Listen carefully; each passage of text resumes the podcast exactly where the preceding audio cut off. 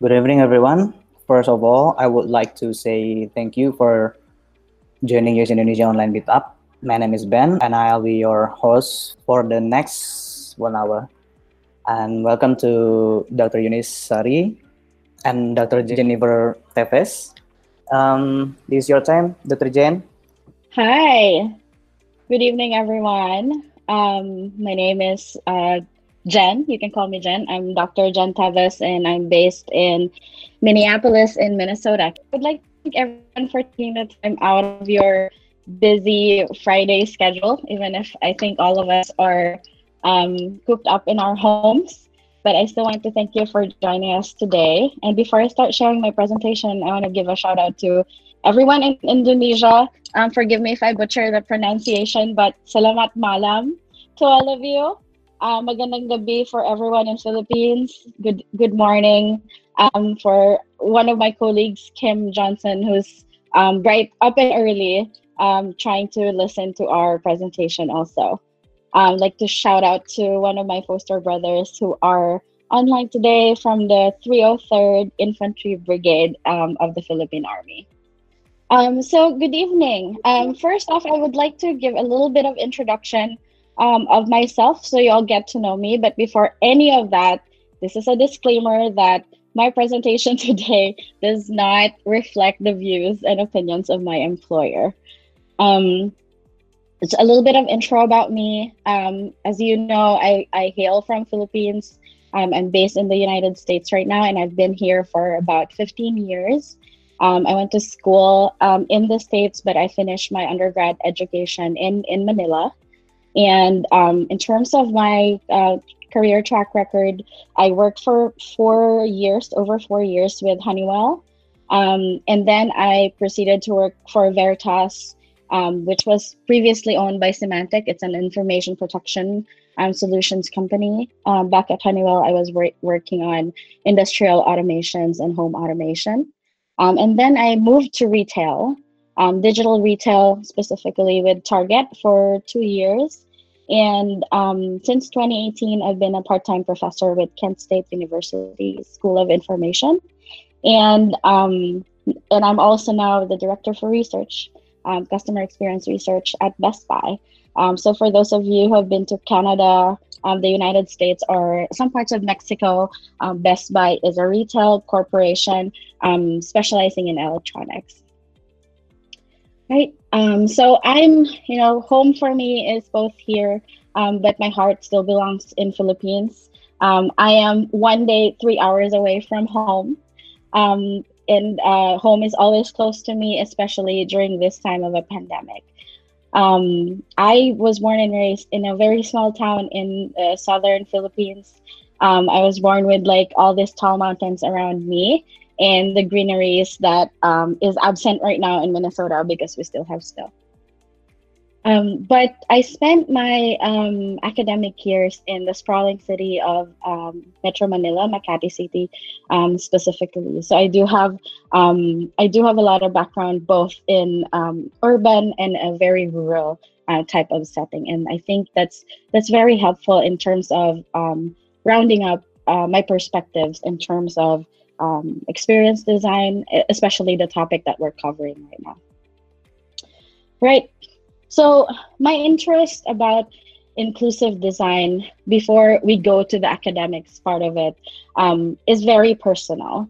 Um, this is a picture of my family during um, my grandpa's 90th birthday. He's the one circled um, in the middle. Um, he passed away last year in, in October of last year. Um, but I started getting interested in inclusive design when I observed some of the struggles that my grandfather um, was going through uh, when using uh, certain products. But my grandfather is not really someone who struggled with technology. He's very interested in technology. He would have, when he was alive, he would have the latest iPhones, um, as you can see on the photo on the left. And the photo on the right is myself and my cousins and this is a photo that was taken by our grandfather um, during our last outings out of town uh, trips with him. So he's not really um, an older adult who doesn't know how to use technology. But one of the um, sad and very candid experiences that I had with him was this, right? This was the time when he was trying to pack his stuff and um, trying to use a simple product as a padlock, as a TSA approved um, lock that doesn't require a key and it only needs a number combination um, to open it up uh, for his suitcase. But I realized that you know he he remembers the combination of his lock, but since my grandfather started having problems with his hands already, um, it was harder for him to turn the the numbers, the dials on the lock. So it was a struggle for him. It took him several minutes just to fig- just to um, get it right, get get things aligned. So um, here is a user, right? My grandfather is a user, is a customer, is a consumer who, um, who has the ability to pay and buy this product. And obviously, it's a product that fulfills his needs, right? People who, who travel, people who have suitcases, um, obviously need a padlock like this so, so they don't lose the key. And obviously, the product like this actually fulfills a need. It's not a bad product but the problem is, it has forgotten to include a certain segment of our society that might have a difficulty using it. And so that's the topic of our conversation today. There is a mismatch in this type of scenario. So a mismatch happens when a person or people um, wants to use a product and in your case, I think most of you are working on digital products like graphics, apps, software, and other digital experiences. And it could also be physical, just like the padlock example that we have. It could be a space, it could be an office, it could be a mall or department store. But if there's a need and there's a person who has a need, and then we have products, but then there's a mismatch between the need and the products that we're offering, then we are forcing people to adapt themselves to make an object work. So in this image, you can see a user who needs this product struggling just to use that object. Um, if you're curious to learn more about this topic, about mismatch and about inclusive design, I have some recommendations on books. I can uh, send a list to Eunice, but one of this would be The Mismatch by Kat Holmes. I, I would really recommend you to check it out. now, why is it important for us to look at these mismatches of things around us? People like us who are in product design, space design, I heard someone who's in um, interior design earlier who's interested in product design too. Um, even if you're designing uh, physical spaces like a room or um, a house, for example, um, we are very important parts of the society because we're the ones who get to determine who can participate and who is left out. So in this case, the designers from I think this is a Swiss Army um, company who designed this uh, padlock. I know they are good people. They are very intelligent um, and very smart product designers, but unintentionally, they excluded my grandfather and people like him into using their product. And that's not a good thing. It's our responsibility to make sure everyone in our society is able to, to be included and to be able to use a product that they need. And that's the spirit of inclusive design. So there's a lot of academic examples or maybe more technical examples of the term, but this talk today and you can ask me later. You can ask the, uh, for my contact information if you want a more academic and scientific explanation. But what I want you to take away from our talk today is inclusive design is a way of designing products, be digital or physical product, that we tell everybody that they can join. This, the point of designing and developing products is to enable everybody to participate in the society. So when we try to define inclusion or inclusive design, sometimes it's a hard concept to grasp, right? Who do we include? How do we um, enumerate all of these um, different subgroups? So in some ways, we flip the question around. Sometimes it's just easier to define what exclusion is. What is the opposite of the word inclusion that's that seems so elusive? So when we define in exclusion, it is when someone is left out. Um, and Eunice, please help me translate this in Bahasa. But um, you know, in Tagalog, you know, in exclusion means may mga taong hindi na isali. In short, inclusive design means it's when you do not leave anyone out. Lahat dapat kasali. So I'm going to go through um, quickly some of the examples. For examples, um, for digital design or sometimes even physical products, there are individuals with color limitations. I think in, in a more um, lay language, we would call this color blind, um, but the correct term would be color limited individuals. So when we're designing products, there are some certain parameters that we need to pass. So here's an example from just a Smash Smashing magazine um, link, and it's also here on the right uh, bottom right um, part of the slide. These are examples of when we have a text and we have a background color and the size of the text and when it passes or fails. And then you can see in digital product design that then sometimes we use a background image and then we use a text in front of it. This is a bad example, right? And I'll show you a good example just in a bit. So a good example of it would be, you know, the higher contrast so your readers or viewers are able to read the text that you're trying to show and they're still able to enjoy a little bit the image that you're trying to um, to show in the background so in this case if you design products like this then you're also including those who have color limitations in our society now um, another example of a group that we always have to remember to include would be visual uh, individuals with visual impairment right um, people who are might may be blind, partially blind, or other uh, forms of visual impairment. So um, this image is just showing you an example of a person presenting, like me, um, in person of a PowerPoint slide, for example. Usually, you know, good presentations would include pictures, um, and then sometimes there are funny pictures or very um, emotionally provoking pictures that we're trying to show our audience. But then imagine um, if there is a blind person in the audience and they could not see, right? As a presenter, you might not be designing at that point, but you should be able to describe verbally the images that you're trying to show. So people who are listening and watching you um, or, or listening to you who might not be able to see your slides are also able to join the activity or just the emotion or the reactions that you're generating with your audience. Now we'll go to um, we'll go to an industry or a domain that um, everybody sees, right? It's fashion and retail. All of us are wearing clothes.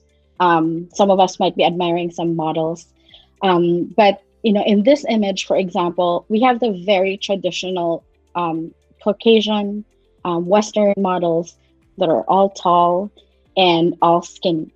Um, is this an example of uh, an, inclus- an inclusive product? Um, is this a designer or a retailer or a fashion company actually trying is actually trying to include um, all the members of the society? Can they actually sell these clothes? So those of us who are not as tall as these models, who are not, who are also not as skinny as them. Now, design of physical spaces. so um, here, this is not me, but it could also be like me, right? So whenever I go to a department store or a grocery store, I cannot reach the things that are on top of the shelves. Is that good design, right? What is the goal of, having a store or having shelves? Um, is it just to display the product or do you really want to sell the product? So what are we excluding in terms of these? You're excluding people like myself who are not as tall uh, to to reach the things at the top of the shelves. But the other aspects that we also have to consider is that there are people who are in wheelchair, there are people who are older who might be using a cane to walk, and there are people who um, have other physical limitations that are not able to just reach and um, you know grab the products on at the top of the shelves. Now, there are also other innovations, and I put that in air quotes, in web experiences now that um, they look innovative, but they're really centered around those who can see. But they're not really necessarily considering people who might not have the ability to see or blind people. So this is an example of one of our competitors. Um, you can see it on the left-hand side.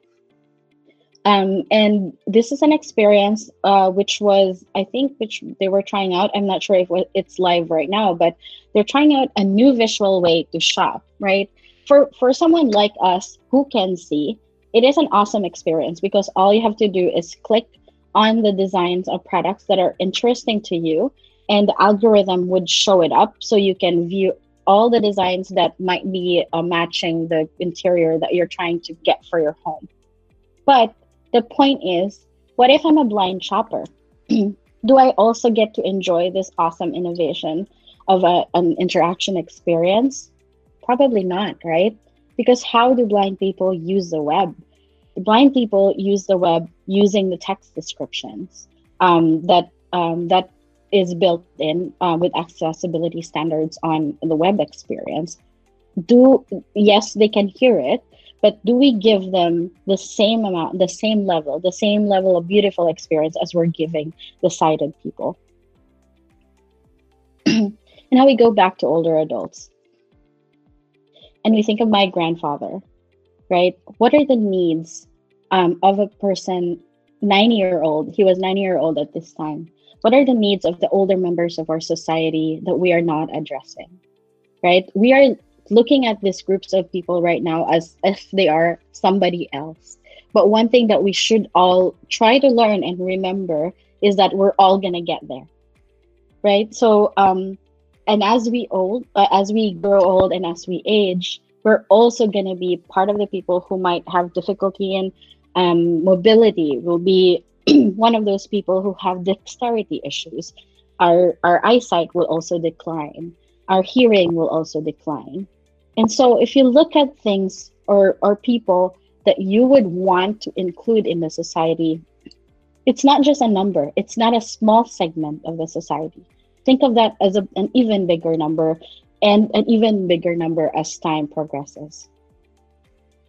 And so this is a picture of children in a playground. I want to show this to you because I want to remind you that as product designers, as um, experienced designers and experienced researchers and as scholars and as just people who are interested in learning about these things we have the power we have a big power to tell to tell everyone in the society that they can either join us in playing in the playground or not join us and they can't play with us so if we are not dealing with the mismatches, it's like telling someone, sorry, you cannot play with us. And that's not a good thing.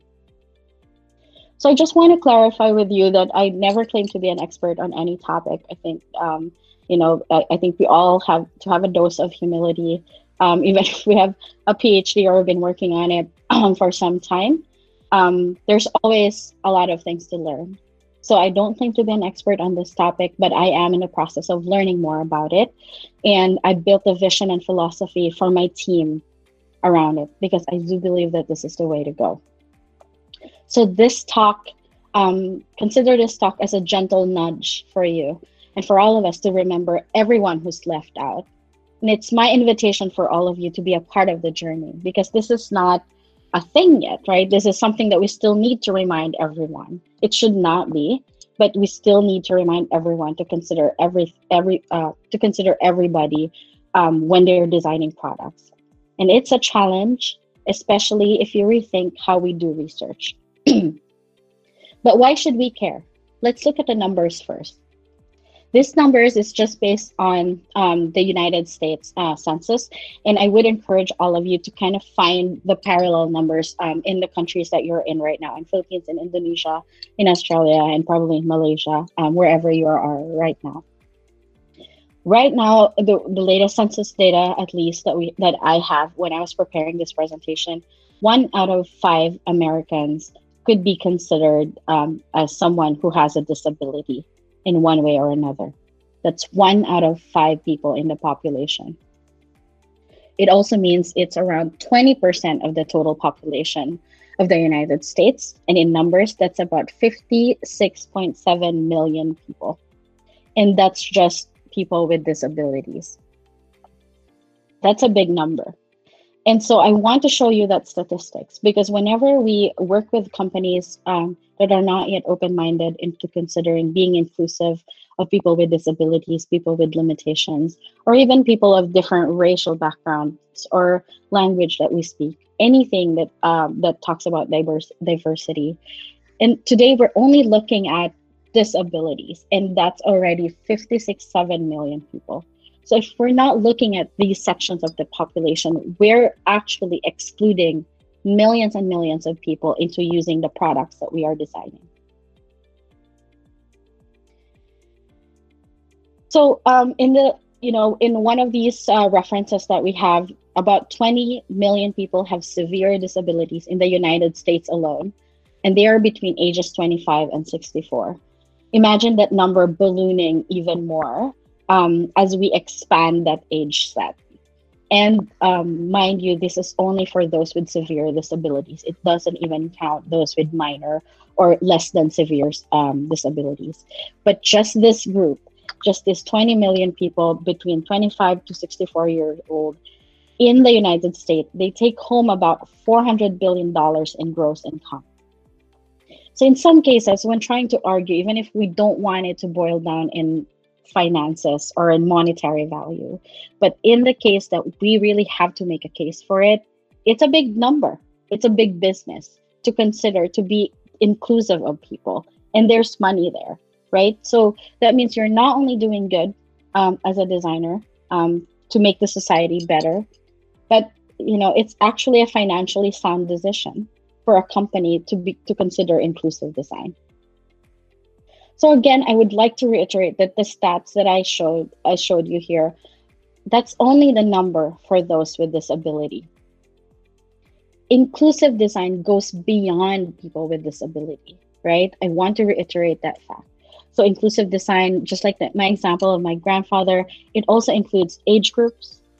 It, it includes race and ethnicities that we are that's being excluded right now it includes body size, shape, and um, you know, I, I doubled size there. I'm sorry. And then we also have to consider income level and in educational level. So here's a challenge for you, um, researchers, designers, and just the general public. I've shown this quote earlier already, but for you who are part of designing products, experiences, physical spaces, digital experiences. These are touch points of our society, and you get to determine who can participate and who is left out. So, when we think about research and designing products, it's always important to talk to and consider people who will be using the product. One of the things that we should consider and we should ask ourselves would be who are our participants? Who do we determine to participate in designing? Who do we ask these questions? How diverse is our set of participants? How do we ensure that we are being inclusive when we're conducting research, when we iterate on the versions of our product? How does this inclusive design thinking affect our entire existing process? It has a big impact. I admit that. So, one of the things that you should ask yourself would be um, especially you know and i think we're a globalized society. There are many people speaking different languages in the countries that we live in. So did we consider non-native speakers of our language when we are designing products? Did we also consider people who only speak our language when we're designing products? Um, in the philippines for instance we have the in, we have the tendency to um, put things in english all the time. So um, in that way we're also excluding um, our own um, our own native speakers of our languages and um, and dialects. Have we considered those with impaired mobility, those who have problems with movement when we're designing uh, physical spaces? Have we thought about people with limited or no vision when we're designing visual products, websites, apps, graphic design? How about those with impaired hearing? Those who cannot hear enough when we're designing auditory alerts you know, are the sounds of alarms or the tones of our phones, the clicks that we do? Have we considered across physical size, gender, age group, income, education, and race? In terms of research methodology, does our method account for the abilities of our participant? Sometimes we have stimuli or we have we show things to our participants, but showing means that participants have to see it. so do we have variations of those um, in our method that would allow us to talk to and gather feedback from differently abled participants? And then, you know, when we do research, especially for global research. You know, I used to work for other companies that have presence across the world. So when I talk to those people and I don't speak their language, I try to make sure that I have a local um, researcher or interpreter with me so they can understand exactly and I can um, be given the feedback that they exactly need. Sometimes the emotions that you want to express, even if you can speak a second language, does not quite translate um, if it's not your native tongue. So, are we considering different languages when we gather this feedback um, from participants who might not be speaking the primary language that we speak? But you know, all of this, it makes our job harder, right? Why can't we just do it the way we're doing right now? Because it works anyway. And so it is still rev- revolutionary. It should not be anymore, but sadly it is. So this talk is really like, you know, I, I, I hope you're learning something, but this is also an invitation for you to join me, to join us who are in this road already. And we should never forget that, you know, it's just baby steps. And the first step is to just represent, representation matters. So how do we do this at scale, right? How do I translate this better? At scale means how do we um, how do we do inclusive design without all this uh, intricate steps all the time right how do we connect regularly with people um, in different groups to be inclusive um, with less logistics and preparation as possible.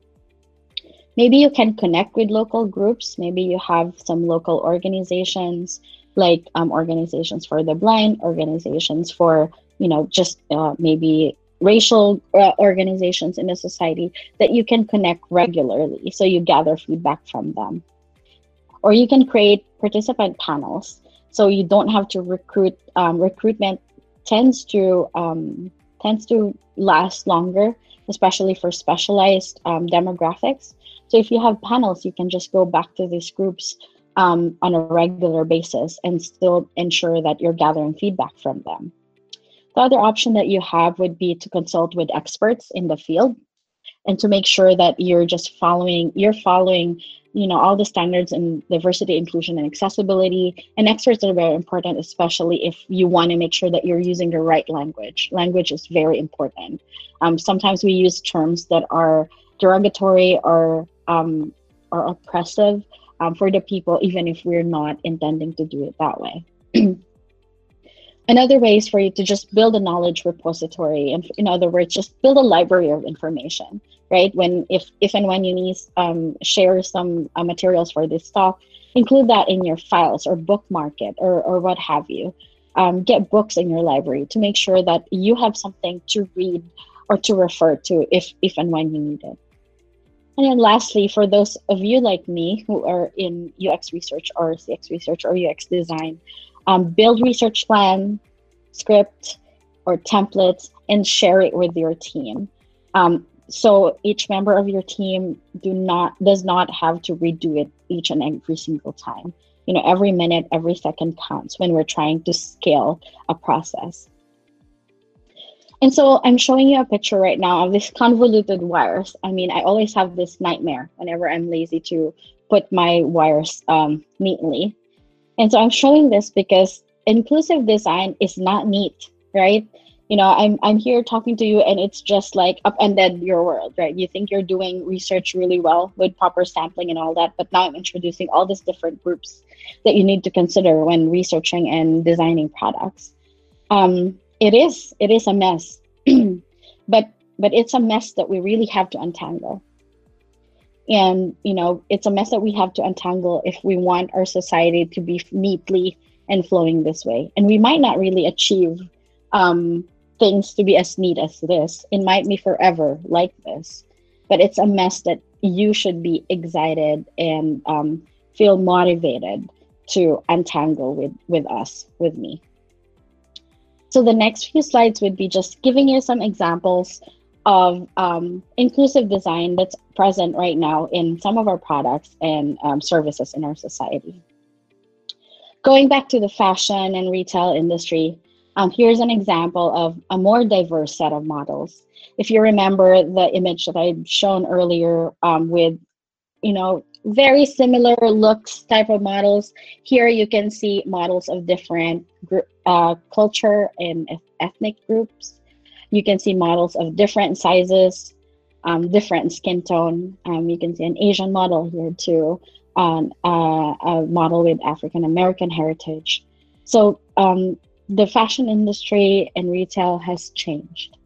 And you know, the first thing that we we see it are images and pictures, and that's just the start of it. But like I said earlier, representation matters. It's important for us to see someone who could look like us in the things that we see in the world around us.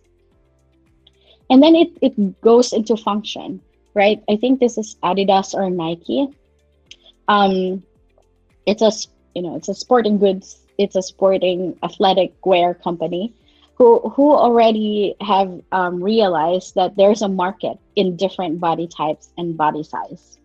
Um, you're not only trying to sell your product in people who are already fit, right? You want to be able to sell your product in people with different sizes. And then in makeup in beauty industry, right, we start seeing a wider range of um, products that cater to different skin tones. I'm pretty tan myself, and so um, you know this is a need that's being addressed by these uh, product designers and these companies. You know, we no longer have to have uh, the same skin tone whenever we want to wear makeup we can have um, we can have makeup that actually matches um, our skin tones. And then there's this piece, and I'm gonna uh, start playing a video after this. Um, and I hope you can hear it. But if the sound is not good, I think um, Eunice and Ben can share the link to you um, earlier. I've worked with this company in the past, and you know, I, I was a little bit part of the product in, um, in the inclusivity campaigns um, of the company, and at least on the digital side. And I want you to watch this on how the effect of representation is. A simple poster like this inside a department store um, had a huge impact in the life in the life of this little boy and his family.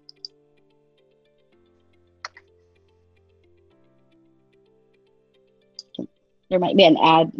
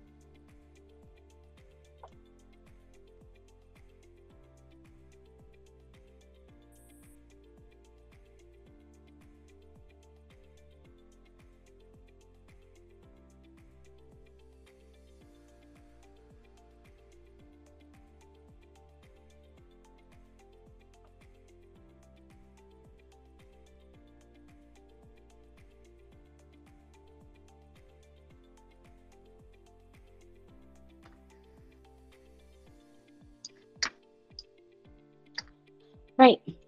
And so um, we're nearing the end of my presentation, and I'm showing you this screen again, um, reminding you of the children. And it's not only children, right? The world is a big playground. And this big playground is composed of people with different characteristics, different abilities, different racial groups, different age groups.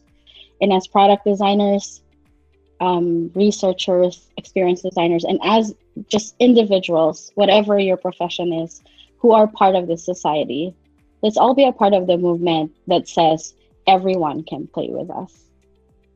Thank you so much for listening. Thank you so much for a very interesting presentation, Jen. It's really like an eye-opening for all of us. And um, yeah, so I would like to open like opportunity for question. Like, uh, can you please uh, share first probably on the chat? Bisa di-share dulu di chat, ditulis di sana. Ya, nanti kalau misalnya mau uh, kita baca, mau tanya lebih lanjut boleh, silahkan. Uh, kalau mau langsung ngomong mungkin bisa uh, langsung ngomong aja nggak ada masalah ya. Um, so uh, while we are waiting for people to ask question, I have a question with you. Um, you got a really good example, like uh, the reason why you, the first reason when you started your, um, uh, you know, like uh, this inclusive design was from your family. So I see myself like uh, Philippines is quite the same like in Indonesia. But I don't know mm-hmm. like how much things have changed like uh, since like uh, the last time like uh, when you were in the Philippines. How inclusive design has been adopted since then. Yeah, unfortunately, I don't think much has changed. Um, I I I go home a lot, so I was just there for Christmas. Um, January was when I got back. So, um, but unfortunately, I think it's just a starting in the movement. I think we're at the stage of awareness right now. And if there are some improvements in inclusive design, it's starting on um, it's starting on the digital experiences because we have like accessibility standards in the web. And then you know the design standards are pretty much standardized across. So at least someone who is blind who's trying to um, use a web app or a website um, is now able to use it with their screen readers. So i think that's a good start.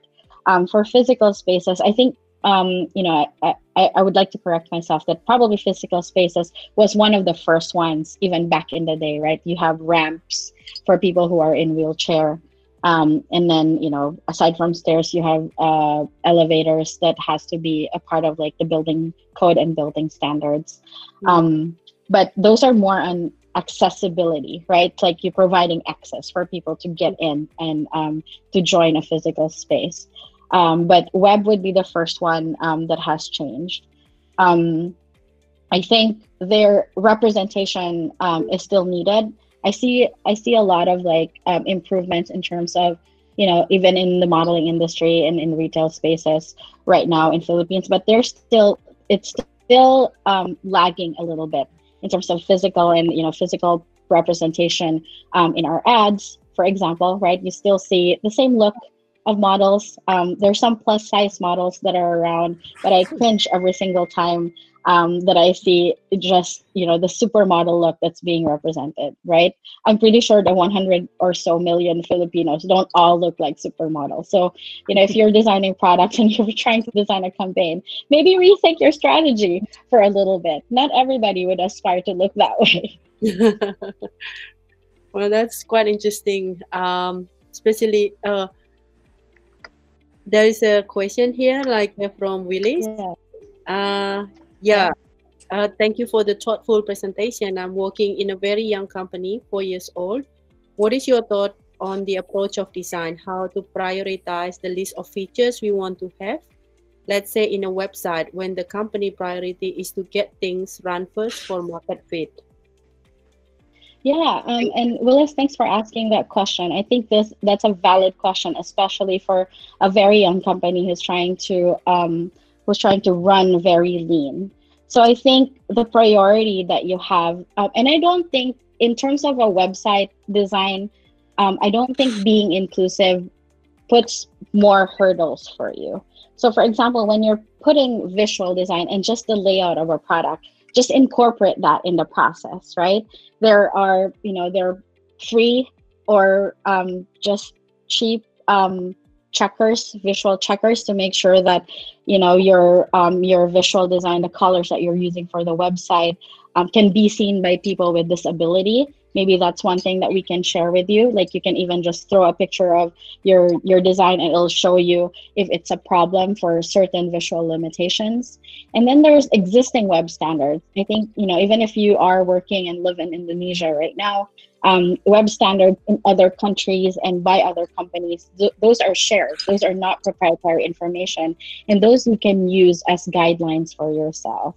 So um, I do think, and to answer your question directly, right, um, you can still prioritize the features, the MVPs, the main features that your company wants to put out, but it doesn't mean that inclusive design is an added feature. Those should be built in, right? So, for example, if just your feature will be like have a search, right? So, um, you know, it's it just making sure that the search box is big enough so for people with um, with with dexterity issues can click your buttons or so for people can see those are not necessarily an additional hurdle for you to do just make sure that's incorporated in your process but um, but I know do know that you know the second layer for your question would be right. We have to have like um, a web design that's catering to screen readers. That's an added training that uh, people should have, and I would like to invite you to try to look for training that you can find on the web that's probably um, accessibility group you know in, in in most companies there is a certain group that just deals with accessibility. And i know smaller companies don't have the ability to you know hire a group like that. Um, so that's probably one of the later steps that you can do. Um, but uh, for standard uh, screen readers um, they can usually the screen readers can usually just read off of a website or an app that you have just to make sure that the layout of your product at least follows uh, follows a structure that makes sense for the screen readers to be able to read it correctly. Well, I hope it, that answered your question. Is that uh, has he answered your question, Willis? Yeah, yeah, I think yeah, yeah. I I'm uh, trying to contempl- contemplate on it. Uh, thank you for the answers, Jennifer. Okay, thanks for that. Yeah, that's great. I mean, like, uh, I really agree with what you said before. It's um. Siapa sih? Uh, Enak banget mukanya. Yes. Uh, do you have any question? Ah, okay. Yeah. Uh, I think it, it's right what you said before. It's about the baby step. I mean, like, um, it's a big thing, and how do we start? Like, uh, we have to start Mhm. at least, uh, you know, what we can handle, right? Like, because everybody Yes. has different way of thinking and especially the business like uh, sometimes uh, they might not Mhm. be uh, you know aware about the situation. So it is really right like um, we do what we can do. And uh, like um, for example in our um, training for example we teach people how to like uh, match the color and as how like uh, the things that you said before how to use the different tools. Because even though sometimes it's not really uh, for us who can see clearly it's not really matters Mhm. but it, it matters for some people who do not see at all. Yeah. And sometimes like you know like when we're talking about baby steps one of the probably easiest baby steps that we can do is just to make sure that you know we're in the process of designing right? Um, and you talk to people get feedback get the Mm. reactions from people with different abilities so um, you know one of the members of my team kim is present and one of the things that i keep on reminding them is like even if you only have a total of 10 people that you want to get feedback on. And if you only have just one person there who might have problems in seeing or maybe have some hearing disabilities or some some um, speech um, impairment, you don't have to like try to recruit each and everyone. It's you know in a perfect world, I would encourage you to do that. But if you don't have resources, even just one of those, right? Let's start there. Even Mm. just one of those, and make sure you hear from them because right like if if you're like me you i can hear i can see you know i'm still functioning with with all my senses right now. So i don't really know how a person who is blind or who is hard of hearing i don't really know their experience right? But it's that's why it's important for us to ask them the question.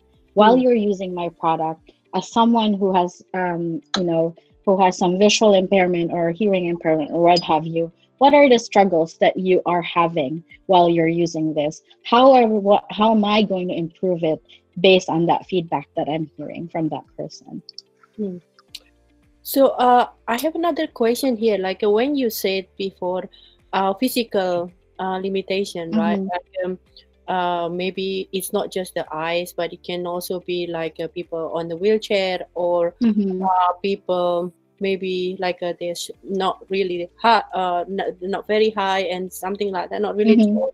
Um, do you think like uh, what about the not the physical limitation but the mental limitation?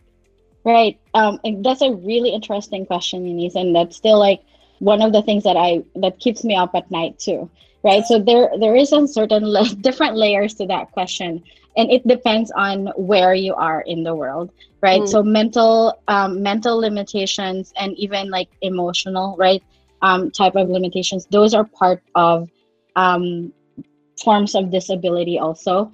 Another layer for that is people who have immune disorders right? Those are considered disabilities also people with diabetes people with um, ms for example.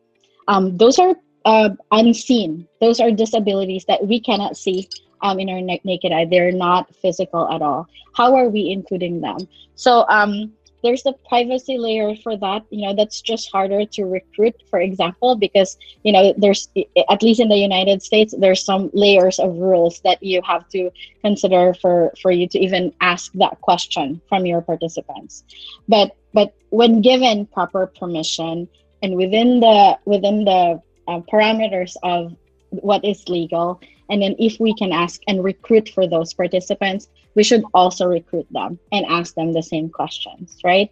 So um and you know and those are important for like um because we also design or make products that people eat right? Or or even like if you're designing you know i worked in in a, another retail company before as you all know in my intro um, and then we sell um, edible products food for example right and so how would you design a web experience that would allow people with diabetes for example to find a food item that would cater to their condition? You know so that's that's an example. Um, mental and that's your original question earlier right? People with um, mental disability right? So you sometimes we also have to think about the caregivers for those people right? So um, individuals like that live with family members or maybe um, healthcare um, caregivers who would be assisting them how can we assist the people who assist them? Um, and then you know i think going back to visual design if people with mental disabilities um, have are able to see how are we incorporating you know their disability into the visual design that we can show them right? So sometimes they might not be able to read um, the text but then if they are able to view it if our images or our icons that we're using is intuitive that would also help them um, understand and use our experiences. Well thank you so much for sharing with us this uh, amazing knowledge amazing understanding. It's really opening uh, like a it's an opening insight for all of us. And i hope this is not the end. Like uh, this is like a, just a start of a very big conversation because it's very important matters for all of us that uh, perhaps that uh, we don't really think about it before.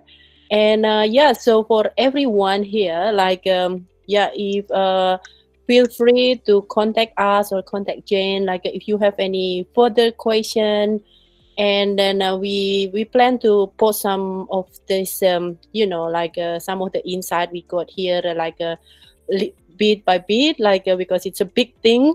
And um, in our uh, you know like uh, social media. So just stay in tune. And uh, thank you jen. Thank you again for everybody from around the world. And then see you again in two weeks time. We have another meetup thanks everyone thanks Vinny. thanks Jen. Thank you. Bye. bye